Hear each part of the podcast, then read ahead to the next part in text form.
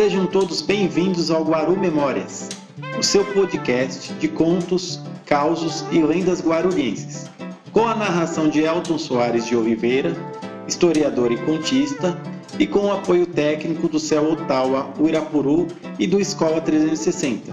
Vamos apresentar mais uma lenda do nosso município. Espero que todos estejam bem e vamos ao episódio. Elton Soares de Oliveira, historiador e contista. Vou apresentar para vocês o livro Causos e Lendas Guarulhenses, que foi publicado pela Secretaria Municipal de Educação, Prefeitura de Guarulhos. E nós vamos falar do Adamastor. Você já deve ter ido alguma vez lá no Centro Municipal de Educação Adamastor. Você sabe por que esse nome Adamastor? Nunca parou para pensar nisso? Nossa, você frequenta lá, vai, entra, sai. Alguém pergunta para você e aí você nunca parou para pensar nesse tema? O que seria o Adamastor? Olha, às vezes tem professoras que acham que Adamastor era porque era o dono de uma antiga fábrica que tinha lá que produzia tecidos. E muita gente chega a falar isso. Não, lá era isso. Enche o peito para falar. Será que isso é verdade? Olha, se você é uma dessas pessoas que acha que o Adamastor era o antigo dono da fábrica, está completamente errado. Não é isso? E quem seria então Adamastor, o patrono do centro municipal? Ah, vamos pensar. Essa história de hoje a gente quer discutir isso com você. Quem seria o gigante Adamastor? É um gigante, olha que dica importante. Veja bem, o gigante Adamastor, ele morava dentro do mar. Era enorme, enorme. Imagina um gigante de água. Aquela coisa, quando aparecia para as pessoas, as pessoas ficavam minúsculas, pequenininhas diante dele e ele um gigante. Esse gigante, como todo gigante, se apaixonou por uma deusa também de água, mas ela era muito linda. Muito linda. Imagina uma pessoa bonita. Imagina. Pensa aí na sua cabeça. Detalhes. Cabelo, corpo belo, os olhos. Ela era muito linda e ela se chamava Tess. Era uma nereida. E ele, um bicho feio, grande, uma barba, vivia dentro do mar, cheia de coisas amarelas. Os dentes também, tudo amarelo. Mas era muito famoso e por achar que ser famoso, ela poderia se apaixonar por Certo dia, o gigante Adamastor falou: Eu vou falar com a mãe da minha deusa de água. Eu vou procurar ela. Para ela falar, para ela, Tétis, que eu sou apaixonado por ela.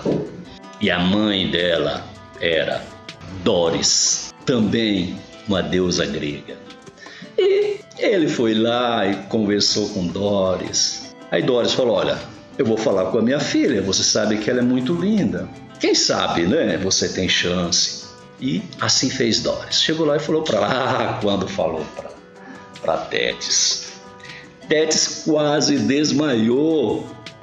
Mãe, o que, que é isso? Eu vou imaginar, vou casar com aquele bicho feio jamais na minha vida. Eu tenho pessoas mais interessantes. Minha filha, não fala isso que ele pode escutar. Não fala desse jeito, fala baixo. Ele é muito violento.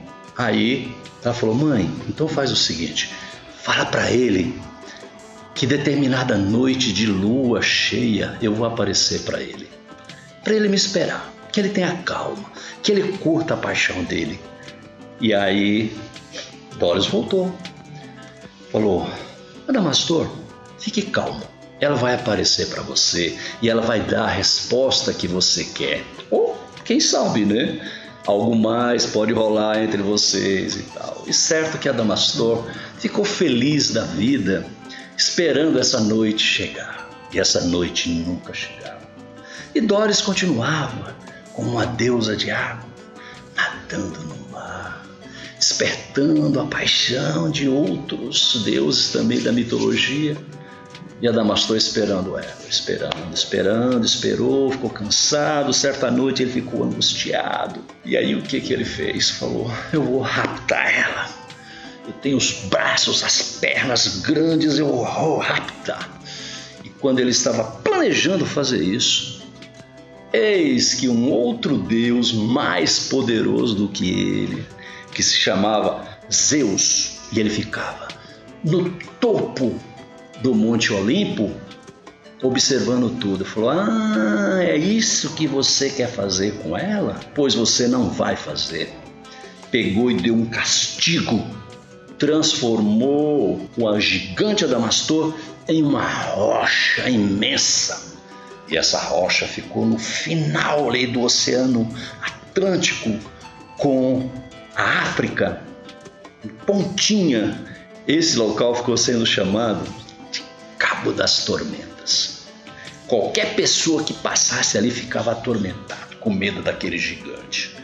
Esse gigante era o Adamastor.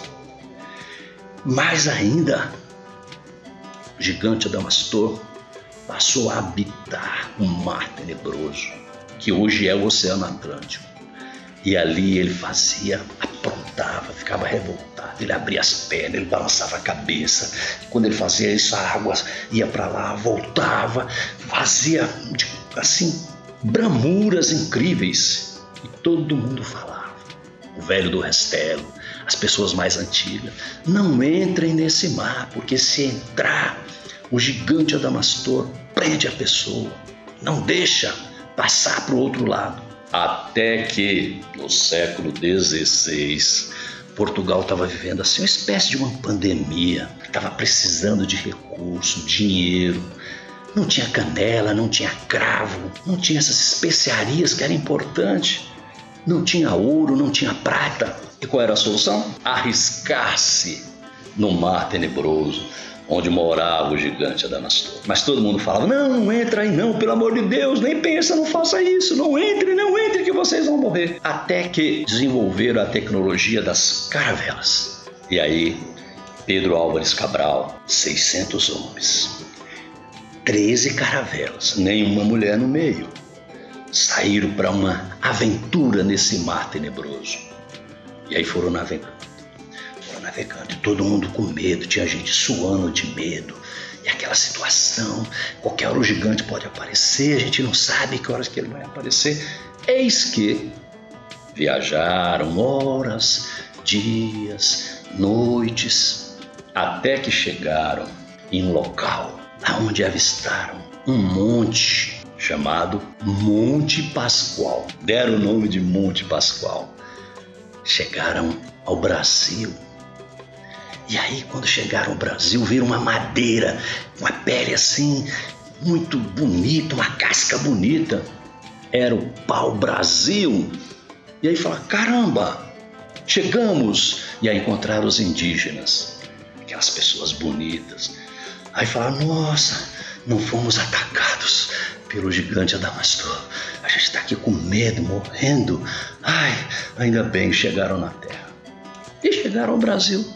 E aí foi esse encontro dessas culturas portuguesa com a cultura indígena e sei que finalmente os portugueses chegaram ao Planalto de São Paulo.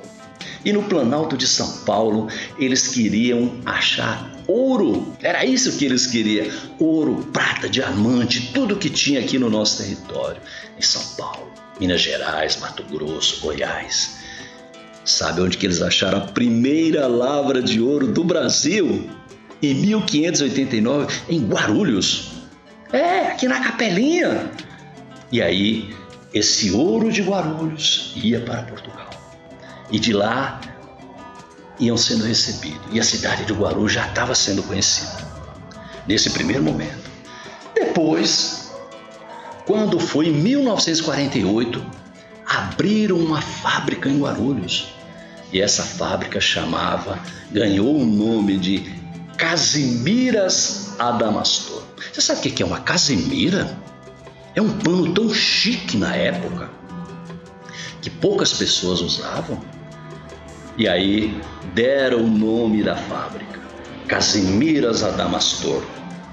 Essas pessoas que abriram a fábrica eram portugueses e eles homenagearam o gigante Adamastor.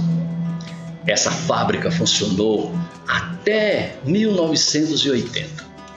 Mas nesse inteirinho, o gigante Adamastor entrou dentro da chaminé que tem aí no final, na entrada, e ele fica ali no meio da chaminé. Se você entrar por baixo, ele sai por cima. Se você entrar por cima, ele sai por baixo. E ele ficou ali, ficou ali olhando as operárias, ele sempre apaixonado, querendo uma mulher para ele poder se divertir, ter filhos. E aí a fábrica fechou. E ele não teve coragem de se declarar, porque ele é um frustrado no amor. Eu sei que ele ficou muito triste, chorava. Todo mundo que passa ali à noite, depois da meia-noite, escutava um sussurro no bairro do Macedo. Era o gigante Adamastor chorando, porque vive sozinho, apaixonado, é famoso, tem poder, mas não consegue conquistar nenhuma mulher na vida. E aí, quando a prefeitura de Guarulhos comprou, desapropriou a antiga fábrica e trouxe para lá o Centro Municipal de Educação Adamastor, no primeiro dia da inauguração entraram as professoras da rede municipal, entraram as diretoras, as coordenadoras pedagógicas, mais as funcionárias da prefeitura. De novo reacendeu no gigante a paixão, a necessidade de ter alguém e ele escolheu uma professora para ele poder se declarar mas sabendo que ele pode se declarar e ter uma nova decepção na vida, ele pediu para construir uma caravela que se acha do lado do prédio aí, esse prédio azul espelhado. E esse navio está aí parado, essa caravela está aí esperando. Não contente com isso, ele ainda pediu para construir o viaduto Cidade de Guarulhos. Porque como é que ele, encontrando essa mulher, onde é que vai passar a lua de mel? Ou se ela recusar o amor, ele vai embora de Guarulhos, mas ele precisa sair de Guarulhos. Então o plano dele é a construção dessa caravela que está aí do lado, ou é para passar a lua de mel, ou ele voltar, sair da cidade de Guarulhos. Mas para isso ele precisava cruzar a Via Dutra para entrar no rio Tietê. Pelo rio Tietê ele vai descendo, aí ele vai se sujar de novo porque é muito poluído. Aí ele vai entrar no rio Paraná, vai passar pelas cachoeiras lá de, do Foz do Iguaçu, vai entrar no Rio da Prata e aí ele volta para o Oceano Atlântico, deixando a cidade de Guarulhos. Então, esse é o gigante Adamastor. Faz parte da mitologia grega, faz parte do poema do Camões, que é Os Lusíadas, o canto número 5. Esse é o nosso gigante Adamastor que habita na chaminé do Centro Municipal de Educação Adamastor de Guarulhos. Olha, esses casos todos aí que eu contei para você e muito mais, você acha no livro Causos e Lendas Guarulhenses, publicado pela Secretaria Municipal de Educação da Prefeitura de Guarulhos. Tem a bruxa de Cumbica, tem outras coisas lá, o mistério de Nossa Senhora do Bom Sucesso, a cobra de sete metros do Água Azul, o lobisomem do Jardim São João. Vai lá, pede esse livro, pesquise o imaginário guarulhense. Olha que legal, hein?